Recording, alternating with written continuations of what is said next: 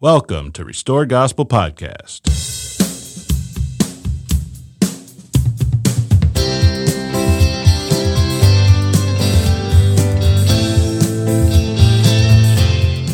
Welcome back. I'm Mike Barrett. I'm Corey Stark. We are two friends having casual conversation about the things of eternity. We welcome you into that conversation. How are you doing today, brother? I'm well. How are you? I'm good.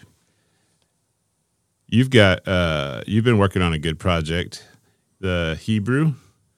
Uh, you've got the Hebrew Book of Mormon online Digitized. digitized, which means what to our non-technical listeners? uh, I took the text that was just printed in a book and got it through several stages to where it's going to be searchable and, and available, just like the English version is. Um, not just read it on a page, but be able to take verse by verse, word by word, and do things with it. and hopefully will be a tool that somehow can get into the hands of our brothers that are in, of the house of Israel and Jerusalem and other places in the world to see the Hebrew nature of the Book of Mormon. Bloom where you're planted, man. We've only got so many days and breaths and whatever. We're, if we can do something right, you know, try it, see if it works. I was going to ask you last episode, we talked a little bit about 3rd Nephi 9 and 10. And I realized when I read it this time, at the very beginning of that, it talks about the house of Israel or Joseph maybe uh, being among us Gentiles as a lion. And, um, and then later on, it talks about that again. And I wondered if that whole section of prophecy was a chiasm, maybe of leading up to something. I don't know if you've ever studied that section. Yep, it is. Yeah. Do you, do you remember the main point off the top of your head? the well it's part of a huge chiasm that goes through several chapters of, of that but this remnant who comes among them um, I don't know. It's a piece. It's a piece of multiple pieces. I I don't know if you want to go too far down that hole right now, but it is Okay. Well, something maybe we can touch on at a later time. As we go, If you read those, or if you ended up reading that last time based on our discussion, nine and 10, look for that. Those two things, anyway, stuck out to me uh, as being repetitive, and I wondered how that fit in. Uh, today, Well, I was just going to say, if you want to, you can go to Restore Gospel, and I think you can find it under the study section or the search section. I, I'll just look real quick to see. I can't remember which one it is. But- Okay. But, this topic on the left sidebar is the Hebrew chiasm of Jesus prophecy under the study section, and click on that, and you can see quite a bit of the chiasms involved there. if you get to that page and you just email me that link, I'll include it that exact page in the show notes today. Will and do. people can do a one click, one stop shop. Yep. Anyway, we ended last show talking about um, how just like many groups of people that we as the restoration need to return to the book of mormon the truths and what it teaches and allow the kingdom of god and, and its plain and precious simpleness come unto us and under our house and unto us individually that that truly we are changed in the inner man and given that heart of love and charity for our fellow man that is the driving force in all that we do. Um, i was listening to a podcast on the Bible Project, and they were talking about, as they often do, understanding the Word of God in the Bible, um, and how understanding the Hebrew culture and Middle Eastern culture at the time, and even the language, uh, helps us understand what that word was meant and it, how it was intended, and how we can't just take those words and thoughts and plop them down into our language today because our meaning isn't the same. An example of this was in Sunday school a few weeks ago. Uh, one of the the pastor took questions from our congregation, uh, anonymous, and just wrote uh, some questions that people had that we could discuss together. And he uh, uh, implored us to not just bring your ideas, but to come to class with scripture and references and, and reasons for why you believe uh, your answers that you're giving. One question was, how can I be perfect like Jesus when I'm so, you know, when I fall so often because we're commanded to be perfect? And taking that language that Jesus, I think he spoke it in fourth or fifth chapter of Matthew, um, to be perfect, even as he is perfect. And when you combine that with what they thought about at the time, perfection didn't mean we take that word perfection in our modern language, and what does that mean to means you, Corey? with no imperfection. It's like uh, you know the, the perfect circle or the perfect you know we're, we're polished and clean, and there's not a single element of sin. But even greater than sin, not not greater than sin, but in addition to sin, there's like everything is correct about us. Yeah. In school, if you get back a paper and it says you got a perfect score, what does that mean? Yeah, you got the hundred. Not one Nothing wrong, wrong. answer. Not one wrong answer. Uh, if you if you played a perfect game on the court and you, you just everything was right, you didn't mess up once. You, you had a perfect game. Uh, uh, what baseball? You pitch a perfect game. That means not one person got a hit off of you Right. the perfection that we look at in that culture and really is explained by the Bible in Hebrews. It talks about how if you could have been perfected by sacrificing animals, you wouldn't have to keep doing it again and again. Uh. and that word perfection to them meant complete without sin. And and so that doesn't mean that we somehow learn how to go from sunup to sundown without ever having a sinful thought or a sinful deed or without ever falling. It means that we are perfect because Jesus' blood does cleanse us from all unrighteousness when we come to him and we don't have to continually sacrifice an animal. And i didn't something i pulled out from this i thought like when they sacrificed the animal their sins were gone. No it wasn't. That's why they had to do it again and again. It was to point them to to christ and and to the futility of having to do this over and over that you couldn't be perfected. Yeah, yeah. There's a whole different set of standards that, and I'm not just saying this, that the Book of Mormon talks about. They're they're judged under the law that they lived under, and they were judged differently under the Mosaic law, which was temporary. It was fulfilled in Christ when He died, but it all pointed towards salvation through Christ. Salvation did not come through animals; they were simply a type and shadow to teach.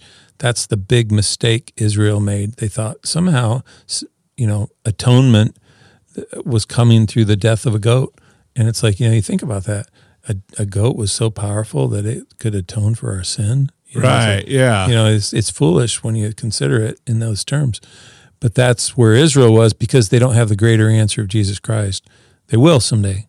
the book of Hebrews in the Bible, there's it says 14 times in the New Testament the word perfect is mentioned. Nine of those is in Hebrews. So the majority of them are in this one book. And, and that's Oh, where, wow. so if you read the book, you kind of get uh, a better idea of what this word meant.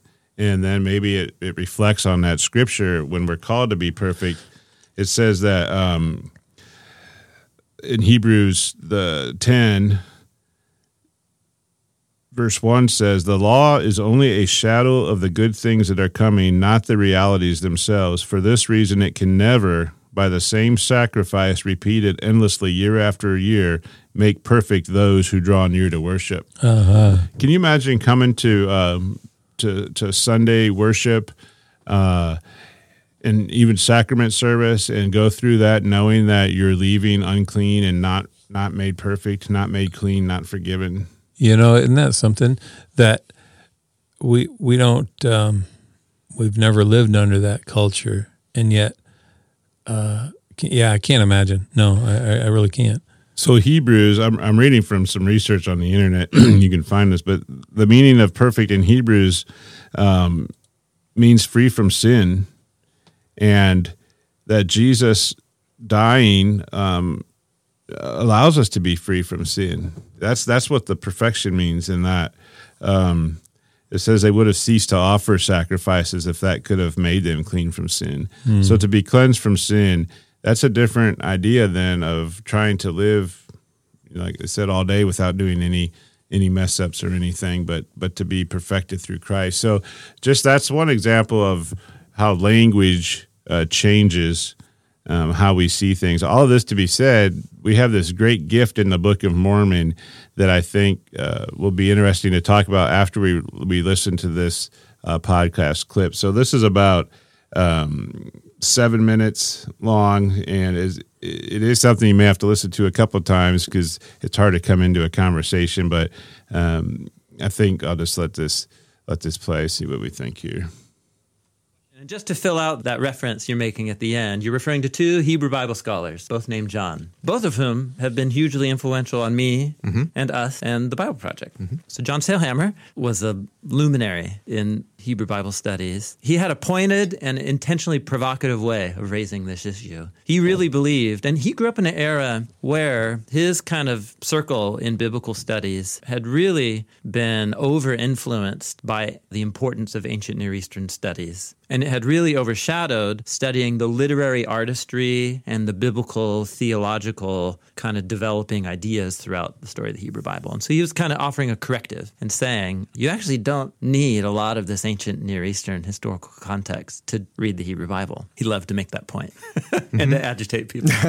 and in one sense, and I've learned, he's right. And that's the point I was trying to get at. Right. Because I was actually asking you Mm-hmm. in a very pointed way of like, you know, what if we didn't have this? And I remember referencing there was a debate going on in an undergrad Yes, that's right. of whether or not you did need it. That's right. And the person uh, in our college, Professor Ray Lubeck, who was offering a perspective saying, yeah, you don't need ancient Near Eastern history as much as you might think, mm-hmm. he was a student of John Sailhamer. so, so here's the thing, and this is related to the question just right before. The meaning of words is determined by their usage. Yeah. And so if you're reading the Hebrew Bible, and you start at page one, and if you're reading in Hebrew, you can build up an internal growing dictionary. Yeah. You could do it in English too. It's just a lot more work because you have to constantly go reference it. Well, exactly. So let's just do a thought experiment. Okay. Let's say you do it in Hebrew, but it's you're an English speaker doing Yes. it. But this would be the case if you were Speaking any other language. yeah, Spanish, French, whatever. So uh, you could just get a Hebrew Bible, Hebrew dictionary, and start cranking. And if you let the meanings of words define themselves as the Hebrew Bible develops, you would get a lot. And if you let your imagination hyperlink things the way you're supposed to as you go through the story of the Bible, you would be able to track fully. But here's the problem that's impossible that that would ever happen because um, none of us are living speakers of ancient biblical Hebrew. Wait, what's impossible? Oh, the little thought experiment that I'm saying is impossible. If you went to a deserted island and you had just the Hebrew Bible and a Hebrew dictionary, Why is that impossible? it's impossible because anybody doing that is coming in thinking in another language than ancient biblical Hebrew. But isn't the idea that, yes, I'm thinking another language, but I want to then explore these words to help me form Yeah. a new way of thinking? Totally, yes. But as you do that, you will unknowingly, Yeah, without even realizing it, import your modern spoken language meanings into these words that you're reading. Yes, but then you do it again, Yep. and maybe it just continues to kind of reform right. itself That's until a exactly lifetime of that. You get closer and closer. No, I think that's true. And so the question is what are some other additional tools that can help us get closer? Faster. And faster, and can expose the ways that I'm importing modern concepts Got it. into the Hebrew Bible. So it's or the New impossible Testament. too strong, then maybe Oh well, it's slow it's slow. and it's inefficient. Okay, you're right. I guess I was being provocative, but, but I'm just saying it's not possible that anybody could do that on the first try No, yes, on the first try, no. because language is an expression of culture. Probably so- not on your third or fourth try either. No, I mean no. And Maybe so- by the end of your life, you may have gotten somewhat close. If you're doing a community of people for thousands of years, yeah, that's right. you probably are getting really, really close. Yeah, totally. So this is where the work of a scholar like John Walton I have found so helpful. Yeah. Because what he's able to say is say, look, here's this biblical Hebrew word. Here's how it's used. Well, notice that it's really different than how our English translation word, Yeah. what it means. And lo and behold, what the Hebrew word means is very similar to Yeah. the concept of creation in Babylon and in Egypt. It's the fast pass. Yeah, it's a fast pass, and it's helping see that biblical Hebrew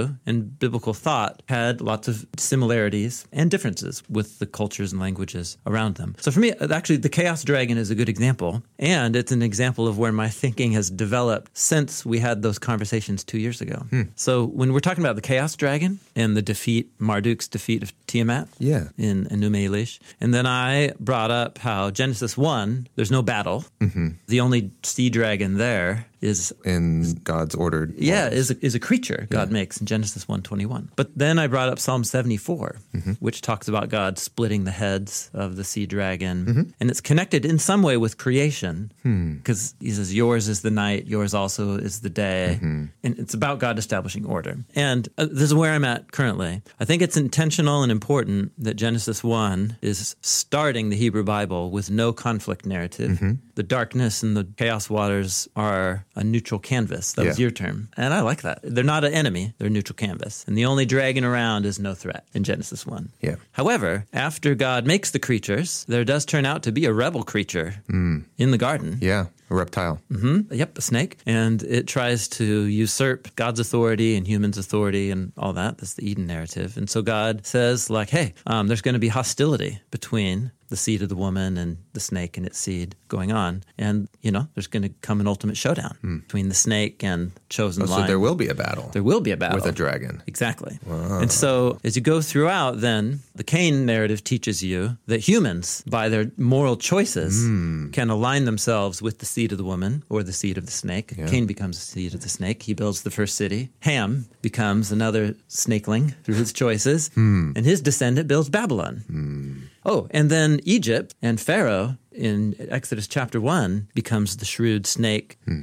who tries to stamp out and enslave God's chosen ones, the blessed Israelites there. So you get this portrait that the nations and the empires that Israel suffered under, Egypt, Babylon, Assyria, were taken over by the snake. Uh-huh. So Psalm 74 hmm. is about the response to the destruction of the temple by Babylon. Hmm. In the book of Isaiah, Rahab, who we talked about, is the sea dragon there, referring to Egypt mm-hmm. in the Exodus. And so, what's interesting, it's like the Marduk battle against Tiamat, that theme's been repurposed in the Hebrew Bible to talk about God's victory, not over the forces Creation. of creation, but over the forces of rebellion within creation. And it's about God's ultimate victory over the snake. Yeah. So it's a good example of how if you only look at ancient Near Eastern parallels of the battle with Marduk and Tiamat, you won't fully get what the Hebrew Bible is uniquely doing. Hmm. And to do that, you need to pull the, a John Sailhamer.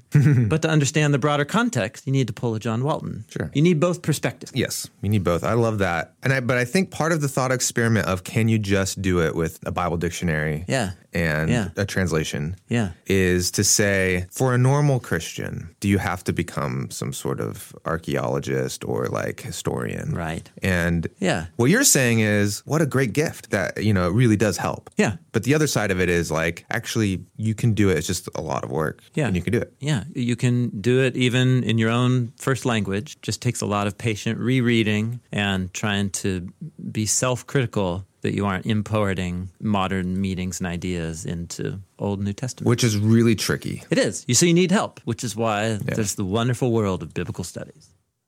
we have a great gift, the Book of Mormon, that imports into our language uh, the meaning of the gospel without um, without having to go back into a culture or study those types of things to make sure you're not erring. Just like it's really easy to read a scripture where God commands you to be perfect and feel bad about yourself and continually failing without reading the whole story, which is which is explained in Hebrews. But that's where you have to know that, and you have to look at the bigger picture, which that book's far away from the book of Matthew. If you're going through the Bible uh, to get understanding into that, and so if you just read Matthew and stop there, it's like, whoa, how in the world can I live up to that expectation? Yeah, and like they point out in the Book of Mormon, like blasts through this. Nephi writes, Behold, Isaiah spake many things which were hard for my people to understand, for they knew not concerning the manner of prophesying among the Jews. And it's it's interesting that he's pointing out that here Isaiah is writing, but he's writing in a way that was only understood by the Jews, you know. And then he takes this further to say, I haven't taught them in the manner of the Jews. Their works were darkness, their doings were doings of abomination. He said, But I'm going to tell you plainly what the what this story is. Yeah, I I like that. Um, I just wish I could talk to these these guys and see what their input would be on the the Book of Mormon and some of the things they that they've discovered through Hebrew language and understanding culture that it's just popped right out into English. if you could show them the Book of Mormon, it would be if you could get to that point where they could look at it unbiased, it would be a fascinating discussion. The problem is, like ninety nine point nine percent of everyone else in the world, they don't know the Book of Mormon. They know Mormonism, and that's the problem. Is that mm-hmm. they're thinking, you know, sealed in these temples, are wearing these white puffy garments and you know pointed hats and and all these other things that have gone on with Mormonism and trying to justify polygamy and all these things. None of them have anything to do with the Book of Mormon, but that's what's pushed forward by the Gentiles who've corrupted this message. Right. Yeah. So um, I, I think, I don't know who the person was that sent that question in and that we discussed, but I, I wonder what was surrounding them to cause them to ask that question. Mm. If it was a, a sense of self doubt or self failure or um, not living up to expectations of of what God has, or not being qualified maybe for the celestial glory as has been taught in the history of the church. I don't know, but you see how we can stumble by just picking out a scripture uh, in that Hebrew context, and and certainly you can find what that means if you're a student of the scriptures and you're really into it and learning. But like we said, you got to go to another book in Hebrews and kind of and then you have to make the connection. Oh, that's what it meant about perfect. And, and is that ever going to happen? I don't know. Maybe, or maybe if you sit in enough classes. But if we can uh, get our people uh, to read the Book of Mormon and see what it says about all of this, then uh, we don't have to worry about that because it's a very the we always go back to the purpose. It's it's to convince the Jew and the Gentile that Jesus is the Christ, to restore the plain and precious truths that were removed through the gospel over the ages and to, and to help us not to stumble and to be the standard for coming to Christ in these days. Yeah, yeah, that's amazing. And it's so clear that it cuts through all this culture and everything that we don't really need to understand about. It's great if we do, but it's essential to understand it if we take the Bible as our only method of trying to understand prophecy we got to understand the culture it came from. And that's the problem with most of the evangelical churches and the way they teach is that they often don't. They'll take a scripture out of context and they'll teach it as the gospel, and there's nothing else you need to know. You know, just a um, declare with your mouth that Jesus is the Christ, and you'll be saved. You know, that's the kind of thing that's stated, not reading it in context for why it was said and how it came to be said, and and all the other elements of, of faith surrounding that, you know, and those are the, the problems we have that we don't get when we read the Book of Mormon. So last week you mentioned, um, well, we talked about maybe looking at what that is. Uh, we were talking about how us as restoration culture we've stumbled and we've done the same thing as the 1830s we've we've left the book of mormon and the message. And so we talk about if we want to use the, the cultural term building zion what does that mean? Well mm. it's it's allowing the message of the book of mormon to change you and allowing the kingdom of, of god the kingdom of heaven to come unto your household to come into your your own life. And and you'll know that by certain markers. I think that your love for mankind is just uh, overflowing, as if that white fruit from the tree that Lehi partook of. That's it's important to to see that, and if that's not present in your life, then there's really nothing else you need to worry about building other than that. Allowing that kingdom to be built in you by by the Lord, and and that seems so simple, but really, uh, we've seen failure after failure after failure for people that try to overjump that step and just nothing good is going to come without that foundation. So, yeah. returning to the Book of Mormon, you've got something that you've been reaching on uh, or, or, working on, and it and it's called Twenty Truths or, or so or so from the Book of Mormon that Mormons can't teach. 20 truths about the Book of Mormon the restoration doesn't teach. Yeah. Let's, so, let's go through some of these, Corey, and see, just uh, uh, have a good discussion about that. Yeah. What was your thought on bringing that together? Um, just really the title is is the thought because I realized that one I, I look at the Mormons, you know, God love them, and realize they're they're trying to juggle two like completely opposite doctrines, and yet they don't focus on the Book of Mormon as doctrine. They focus on everything Brigham Young taught as doctrine, and that supplants, passes, I don't know, that that carries more weight than anything from the Book of Mormon, and they can't reconcile the two, and they don't see it. And so this comes back to the Book of Mormon. There's a man, John Dehlin, who has this Mormon Stories podcast. I don't want to go there or play any of it, but um, his point is he was excommunicated, and even before he was from the LDS Church, he was interviewing people who had left the Mormon Church to understand why. And he's continuing in this vein now with greater power since he's been excommunicated. But the point is that um, he's he's interviewing people who left the church, and what he never points out, and I don't even think he realizes, is that what the people are leaving is Mormonism, but what they want is the Book of Mormon. Everyone wants to find Christ. Everyone wants to find this change of heart and these these things that are true. And it's like they're realizing that's where the truth is, but then they're going in a completely opposite direction now to find it. And it's like, Yeah. no, it was in the Book of Mormon. It was in this book your church had but didn't really teach from. He's he's interesting because he's left the church and he's asking people why they left the church and at the same time even though he's left the church he's using the book of mormon to show how they're not following their own doctrine correct? Yeah. in different examples. Yeah, at times. So the the focus I'd like though is more about the restoration and and how we can improve things because here's you know we won't get to them all but you know 20 truths there's probably more than that that the restoration doesn't teach. The restoration can't teach truth until it teaches the principles of the book of mormon. That is that is the fact. And this is where i'm at in my life Um, I don't say I've understood this my whole life, but this is what I'm realizing becomes very clear now. So, the truth number one the Book of Mormon teaches clearly who Jesus is. And this is something where some people will say, ah, let's not talk about that. That just causes strife. You know, some people have their idea, they'll find out. No, it's like, maybe that's true. Maybe the Gentiles have argued about this thing and maybe they've argued it incorrectly. But the, if it doesn't mean anything to you right now, know that it's going to be the most important thing to Israel when they read this and when they learn this. Yeah. And this is why it's important is because it's going to change the heart of Israel. Jesus is God, the eternal Father in the flesh. This is what the Book of Mormon teaches. Every writer says this.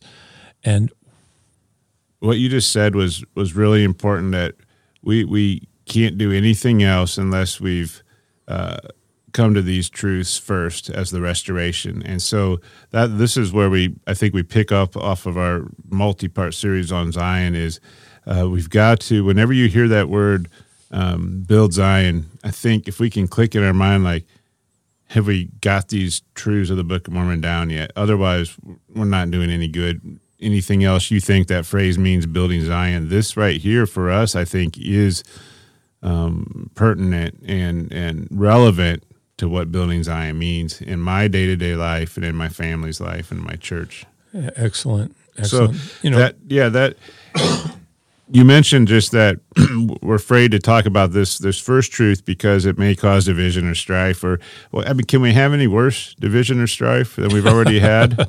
really. It's like, yeah, who cares if we knock this around every week, right? I suppose we we can and and maybe we're trying to protect what little um, unity we may have in our local congregation or as a knit of a few congregations that kind of have flocked together because of their common beliefs but um, wh- what are we really preserving at this point Yeah, well, that's why we have to come back to this book. You know, the Well- book the Book of Mormon teaches that um, Ether records the brother of Jared's experience, and it's very concise. You know, God the Father speaking to the brother of Jared. Then a finger touches the stones. This transformation of God, who is this Almighty, the powerful Elohim, becomes this God of mercy, the Adonai, standing in front of him. And that's told throughout the scriptures in many ways. But this idea that he's one and the same is very, very important.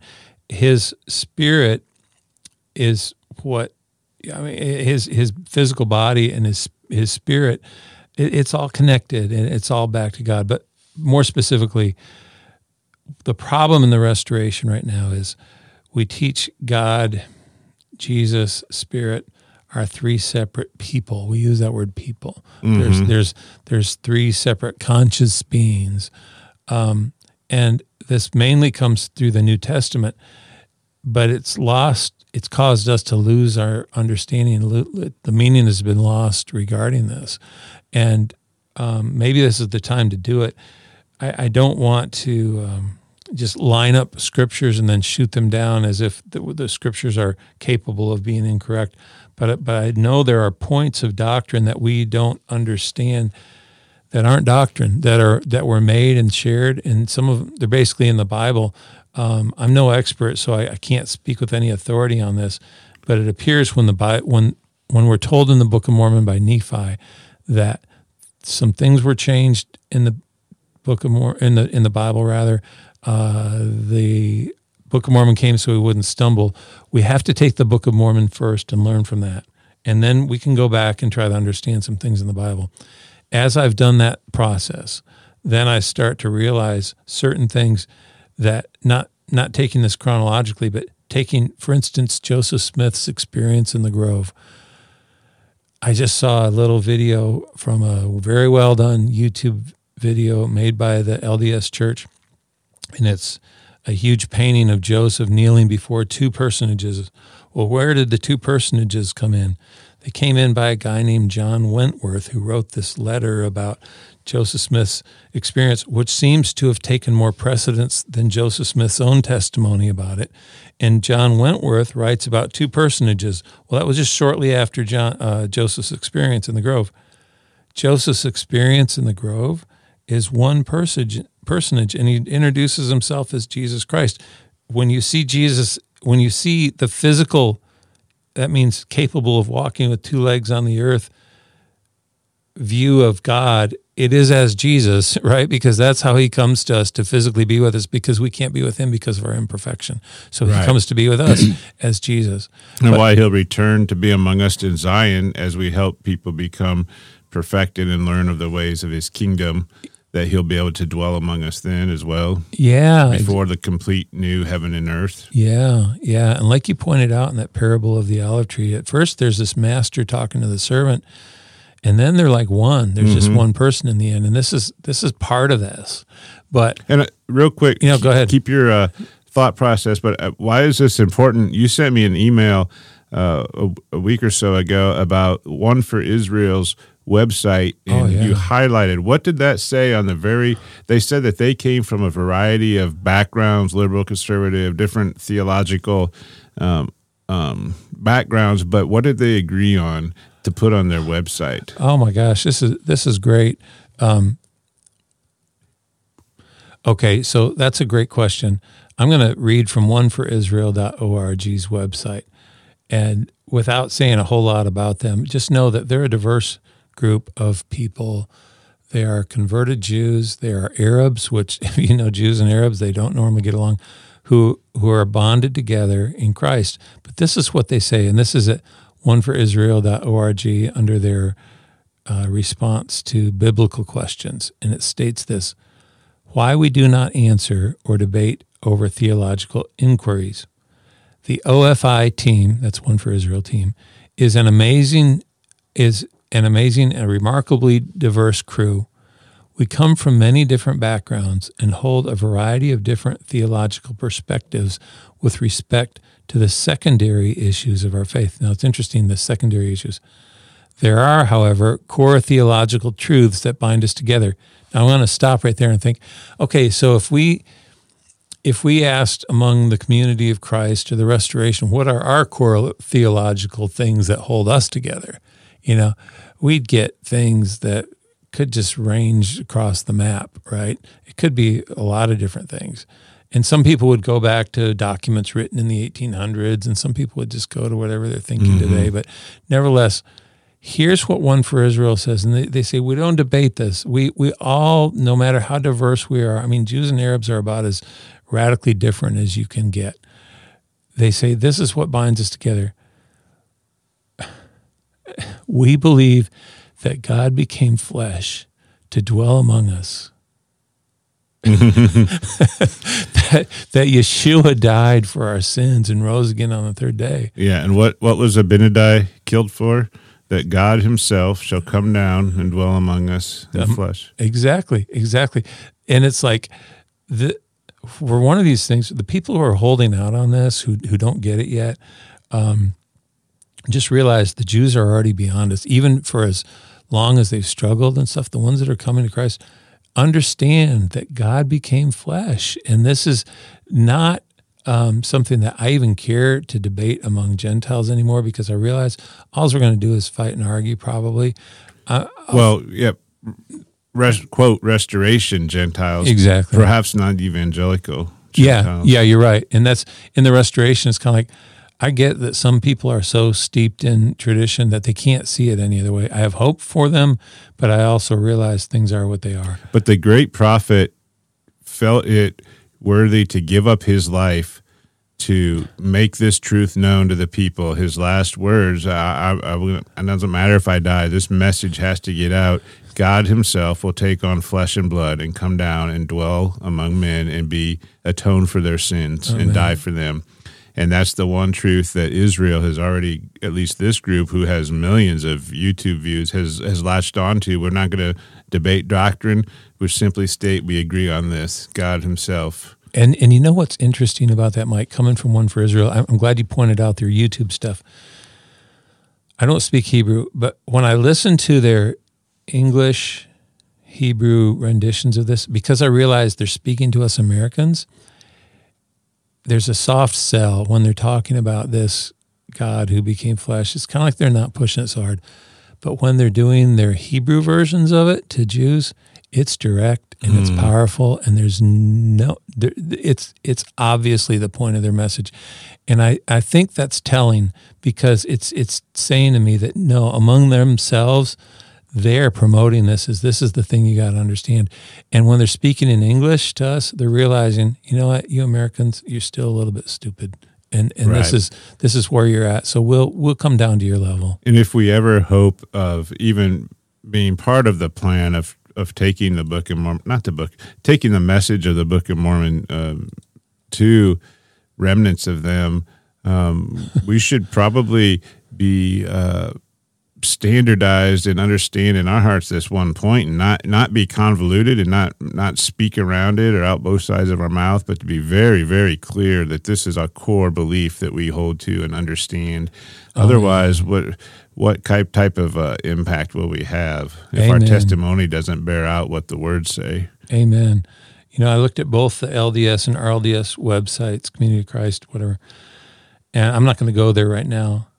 But when I look up, you know, this is what we believe, the nature of God, both both of these churches, the two major groups who have the Book of Mormon among the Gentiles right now, and they both take this view that God is three distinct separate people. And you know what's interesting is there's words like the um, oh the triune God, uh, Trinity.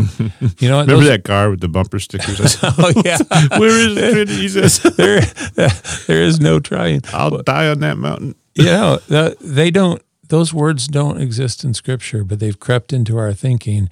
And you know, you go to one church and they're teaching, well, it's kind of a triune and he's one, or it's a triune and he's three, and it's like the, the Book of Mormon tells it clearly. And again, until we come to this understanding, and like you said so well, you know, we have to embrace this collectively as a people with with no differentiation that this God became Jesus Christ to die for our sin. The creator of eternity came in the flesh because that was the only way our sin could be overcome. And it wasn't that just this surrogate who was sent. You know, it wasn't just another person. It wasn't a committee. It's like, well, who's going to volunteer today? Um, there's scripture that you might say conflicts with that, and we'll we'll try to deal with that. And I'm glad you have um, made it so that we can spend as much time on these topics Yeah. because I, I don't want to just rush through this uh, necessarily either. There's there's a lot of meaning here, and and it's important that we see, and we'll take as much time as we need. Sure. Um, just uh, quickly talking about this, what does this do to us? If you don't know how, if you don't have this understanding and somehow you hold more, even if you don't recognize it, to what you just read off of the the uh, websites for both these churches because we've we've grown up in this culture, uh, a triune, three distinctive, separate, you know, whatever. What does that um, do to us philosophically with our view of uh, who we are and where we're going and where we're going to end up uh, as if there is a great God and then there's a little bit lesser God and then there's one that's quite a bit lesser that doesn't even have a body, but gives you some warm feelings and things that, and based on who you are and what you've done, is where which God you get to be with, and that is just that that may sound oversimplified, but really, when you get down to it, that's the philosophy we've been That's everything. brought up with. That's everything the restoration focuses on right now. Yeah, and and so when when I'm rubbing shoulders with my fellow saints, I want to make sure I'm with the best God, uh, quote the Father, and in order to be with the best God, I've got to be show that I stand out, that I'm a little bit better, and and I know that there has to be uh, people that are um, not good enough to be with the best God. They're going to be with the second best God, and so I just need to make sure I'm better than them, and that it just affects how we view one another and how we compete, even though we wouldn't even admit it. It's it's built into our DNA that that's how we go about life and what our challenge is and where we're trying to get to. Exactly. Exactly. We just we just went through the whole uh, restructuring of our company, and now they give out raises, and you, there's only so much that can go into the top realm, and so you've you've got to be better than your cohorts. Doesn't matter if you're doing a good job; it's just how you're viewed as being better than to get that top thing, because there's only so much to go around, and that's it may be not a great analogy, but I think it does cross over into what we view each other's role is in the church, and that I need to be in that top that Yeah. top God, and and Yeah, and the, and the top God was always taught by your merits, and this ultimately comes back to this idea that the point of salvation is that sin has to be removed, and if sin is removed, we can be fully restored to the presence of God, the Creator. If it's not removed, we can never be restored to Him, and and that's this. That's why this is so important because it takes us back to what is truth and what is important is that the problem is our sin. We had no remedy for it. The only remedy was that the very creator came down and took on flesh, risking, you know, I can't even put it in words, but the, the point being, without his sacrifice, there was no hope for salvation. There was no plan B. There was no other way. And yet he makes it so easy that all we had to do was look unto him, you know, ultimately, and and let his work in us. And that change can make us so that when we stand before him, he'll say, You were the more righteous. You I can remove all your sin. Here's a white robe, right?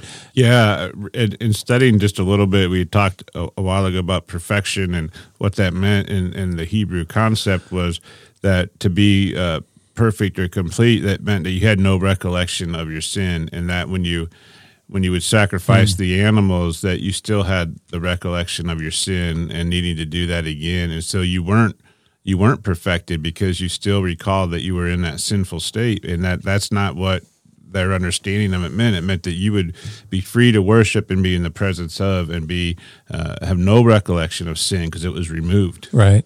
I I want to share something from a conversation I had with a brother uh, not that long ago regarding this topic, and um, he and I were coming at this from different aspects, and his point was that no, he had this testimony that you know there were three separate beings, and yet in this in this sharing of this testimony, he said, and I know that when Adam and Eve were in the garden he said, God revealed to me that it was Jesus Christ with them in the garden. And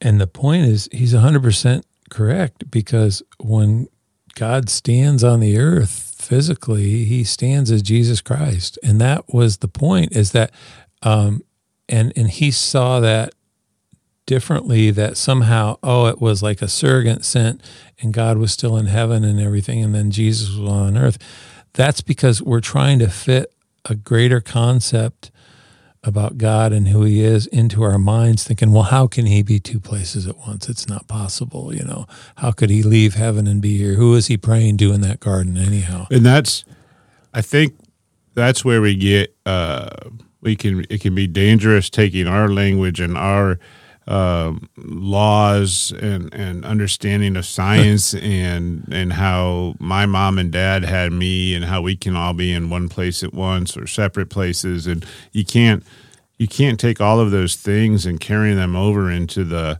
um, eternal realm. It's it's like how many sermons have you have you heard? Well, what's what what would be the greater sacrifice sending your son off to war to die or going yourself? Well it would hurt more to send your your son off to we would all that doesn't even carry over into the realm of of god. Number one the creator is eternal. Right. and we don't understand eternity other than uh, well we don't understand it. And so at some point i think the beautiful thing is is when when the disciples were like well show us the father and he's like if you've seen me you've seen the father he's like the whole reason because god is so majestic in everything the great thing about about the truth is that I've come down to show you who I am in in a way that you can understand in this physical form. And uh, I'm not like one of these Greek gods that lives out here that's finicky. Like I'm showing you who I am, the love that I have for you. So mm. understand God through me. This is why I'm here in the flesh. Mm, mm. If you've seen the if you've seen me, you've seen the Father. So this I am. I am the Creator. Yeah. Yeah. That's beautiful. But when, yeah, when we, well, there's a lot of scriptures I've heard arguments, and we've discussed some of them. You know, praying in the garden to, you know, how does he pray to himself, or how can he be two places at once? Well, because he's he's God and he's eternal, so Yeah. he's really not two places at once. He's everywhere all the time. and, and you know and that's one of those simple that's one of those simple answers that yet you know uh, it- it's sort of a simple question and i guess simple questions get simple answers too but it's one of these things where it's like for one it's like i don't even even like going there simply because it it demands sort of a blunt answer that sort of mm-hmm. just like tries to nip it in the bud and well you can't you can't trump this question or answer so i'm just going to throw it out there. It's like it's it's more than that. One thing i say is if if we get hung up on the fact well how could he pray to himself? You know it's like well there's a lot of answers to that and i hate to even mention them but i guess i, I will. It's this idea that maybe it's to demonstrate that in all aspects of our life we're supposed to pray and jesus was a person who had to pray right and he, and he has to do these things is it is it a stretch to think that god's spirit could still be fully in heaven and god's spirit could still be in earth at the same time it's like I can think of harder things, but I don't know how it happens, right? But I Yeah. can't explain how it happens. But the fact that it was happening and did happening, is that the the limit of your faith that somehow I can't go beyond this idea Mm-hmm. that Jesus was in the garden and if he was praying to someone else, well, he had to be a separate person. Well, Oh. you know, it's the physical entity of him, but it's it's one God. and it's like you, you realize like that that being that person play, praying in the garden doesn't have any male dna in his body right he was born of a virgin through conception of the holy spirit so we can't limit him to uh, a physical man praying to uh, a deity uh, he's he's man he's god in the flesh but he's also not completely god and you know completely flesh he's he's not born like you and i were corey right? there was no dad that came and Yeah. impregnated mary and then so we can't always fully see him as he's as enough man as he can be so that we can be in his presence but he's also not completely man That's a good point. Yeah, and who, who knows how the DNA part fits in at all, right? Yeah, I mean, it's like there is i don't yeah, yeah, is right, exactly. And I, I don't, I don't have any understanding of that, and I don't need understanding of that either, right? But I mean, the, the thing is, there was no intercourse, there was no conception from sperm egg like we see now. He is Exactly. something more, and so we, we you got to give him some credit, right? right. And in our analogies, we also we always have to pull back a little bit, and, in like he's showing us some things, but he's also not completely. Uh, he's part God. He's he's well, as we're talking about now. as we're not, and and that's that's a big difference. That that's a huge difference. You know? And so I like I like the simple statement on one for Israel where where they just say that and it's like Abinadi died for that. Can we just accept the plain truth and not stumble anymore that that God will take on flesh and will dwell among us to atone for our sins? Yeah, if it, just moving forward with that, it's like if we did that, we would be light years beyond where we're at. But it's like because we see all these other, you know, Zion building projects and all these things, it's like no, we haven't come. To, we don't have a foundation yet. We we don't have the basic foundation on which to build the walls, and the basic foundation begins with who the Father is and who Jesus is. That's that's where it's got to be. And and you know, I just picture, you know, going back to something you said about, um, oh, just this idea that, you know, can you imagine going over to Israel and, and the fact that at least with, you know, it might be one point, but it's the main point that God became flesh. This uh, collective group of restorationists who basically don't get that single message going over to Israel and trying to teach, well, you know, there's three people in heaven, and you know, you you might get with him, or you might get with like you said, the mm-hmm. lesser God, and all these things. These things we talk about, but how just like it's it's totally. I don't even I don't even know the strong enough adjective to use. It's just it's so beside the point of truth that there's I, I don't think they'd give us even the time of day. You know, if we if we started sharing these things like here's here's what we're here to tell you about the gospel, the things you don't know. You don't really get to be with God and salvation, and you know, just a few people do. And if you're really good, well, you join our church and you do these things. And it's like these little mantras we've shared forever and ever about what we think the restoration is, and it's all beside the point the the points come back to what the message of the Book of Mormon is that we come to those points and we hold on to those and, and really nothing more until God gives us something else to hold on to. And he hasn't yet. But yet we took what he gave us and we're holding on to other things instead. I in my personal life, um, I desire and, and I want to allow Jesus Christ to be my my everything. Um, I, I that he's mighty to save that uh, I, w- I want to be like the the woman that's uh, just crying tears on his feet yeah. and washing them with their hair and uh, and recognizes him uh, as his as her great love and I and I've recognized in my life that I've maybe looked at Jesus and not really known what to do with him and and always had on my other side of my brain this this mystical uh, deity that lives wherever heaven is. That's the Father. Um, that's the the Almighty Creator. And what do I do with Him? I, I surely don't want to pray to the wrong God because I'm not supposed to pray to Jesus, but I can pray in His name uh, unless He's with me, and then I can pray to Him.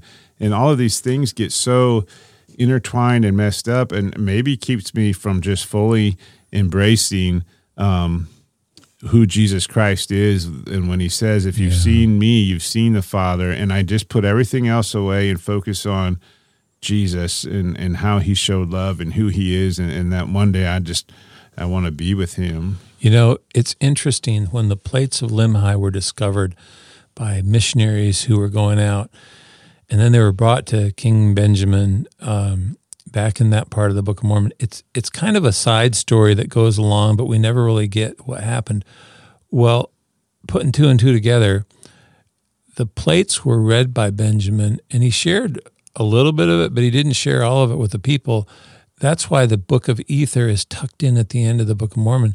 For this reason, the commandment was they were not supposed to go forth among the people until after Jesus' resurrection. Now, maybe they had them then in the in the days of Jesus and everything, but there was a, a reason earlier on where Jesus didn't want it widely known that he was the Father, and that that secret, if you will, was maintained through certain ages of Scripture.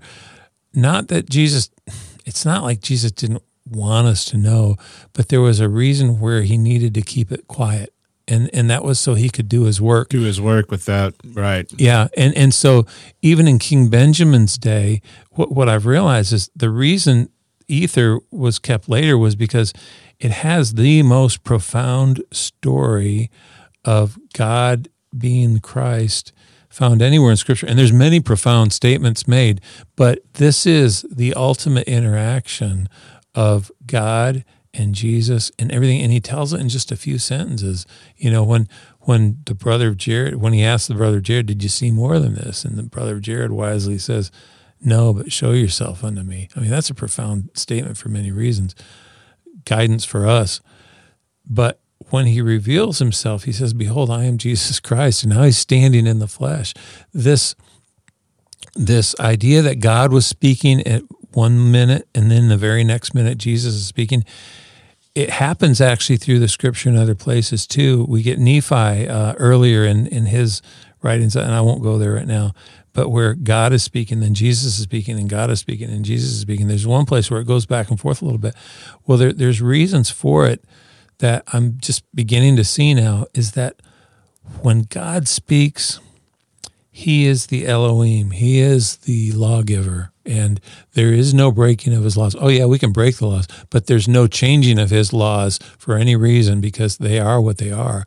And he has showed us now through Jesus Christ how the way, the only way back to him was the sacrifice that he had to make for us. And this is something that, you know, again, we don't begin to comprehend the magnificence of that decision of his to die and become our sacrifice. But yet, this Jesus Christ is the Adonai. He is the one of mercy, right? And it's the same being. It's it's just the two aspects of it. And we talked about this. We touched on it discussing this feathery flying serpent who bit and killed, and the same serpent on the pole who healed when we looked to him. Mercy and justice. Yeah, it's the mercy Oh, and justice, right? Right. And so we get God who is speaking as the God of justice. And then I realized when we get Jesus, we get God speaking as the God of mercy, right? And telling the law and telling the the solution at the same time. Excuse me. So you can take that out. Nah. I will, Corey. Don't worry about it. yeah, right. 57.04. Okay. The other marked. but this this idea that you know it has to be this way. You see this is what makes it perfect and complete is that it is the same god. If it's just someone else the story actually falls apart. There's there's no continuity to it in that oh well i'll be the bad guy and you go be the good guy. It's like that isn't it at all. And then there's my spirit. It's like it doesn't tell the story that way. What tells the story is that it's one god who's who made the laws and they can't be broken. But yet, the fact that we did break the laws means the same God can make restitution. Right. I I don't um we can't mention enough the the purpose of the Book of Mormon not to stumble. Uh, we, we we say that a lot and but really think about that. Have we have we stumbled as a people? Have we have we been uh, on, on train you know shaky ground and uh, have we have we prospered? Have we not? Have we had debates and misunderstandings? We're not supposed to stumble. At some point, you have to exercise faith in the plain. And you pointed out when it says plain and precious, how many times that's that word plain is used and what it's connected to in the Book of Mormon. And we should pay attention to that. And uh, it's in our language. It's not in a. It does. It's meant to mean what it means to us in our language today. It's not some mystical, you know, different meaning back then. That perfect means complete, not you know, not perfect. And like we we started out with, uh, we we will continue to stumble until we allow things that are supposed to be plain to simply be plain. Yeah, yeah, I love that. Yeah. And, that's that's the, that's no more to it. And and you can debate it all day and say, well, what about this? And what about that? And well, how does this make sense? And try to bring our understanding of man as we know it and, and place it on him. But that's not that's not how it's supposed to be. You know, could we take that simple idea and could we stand up at Waldo or could we stand up in Mount Ayr, Iowa, or could we stand up at Colburn or at Parkview or at, in the World Church Auditorium and could we call on the people to say, can you hold on to this one truth that Jesus is God, the eternal Father in the flesh, you know? And and if we started there, if we started there, how for one humbled we could become, but how simple and plain the truth could become to us in all other things if we if we come to that clarity first. You know, if we could just simply ask the people to consider, not to consider, but to see this truth, and and and with that go forward in unity. I mean, that would be a changing day if it if it could ever happen. Yeah, and to me, that's that's the message that um, if I'm going to to talk to you know someone who's homeless and, and living under the bridge and and you don't know what to say to them, that you bring that message that everything around you that you see created, that that creator came down here, the person that made all that came down here and walked upon this earth and and um, and died for you that that you'll be able to be with him and that he's coming back to this earth again. Yeah. That that's a message of of hope in my opinion, but uh what else is there to start with? That's the basis of of the foundation. I love this 20 truths from the Book of Mormon and uh, who Jesus is. Yeah. yeah. Anything else you, you want? No, no, this is good. And just keep holding on to these truths and as we walk each other home. All right.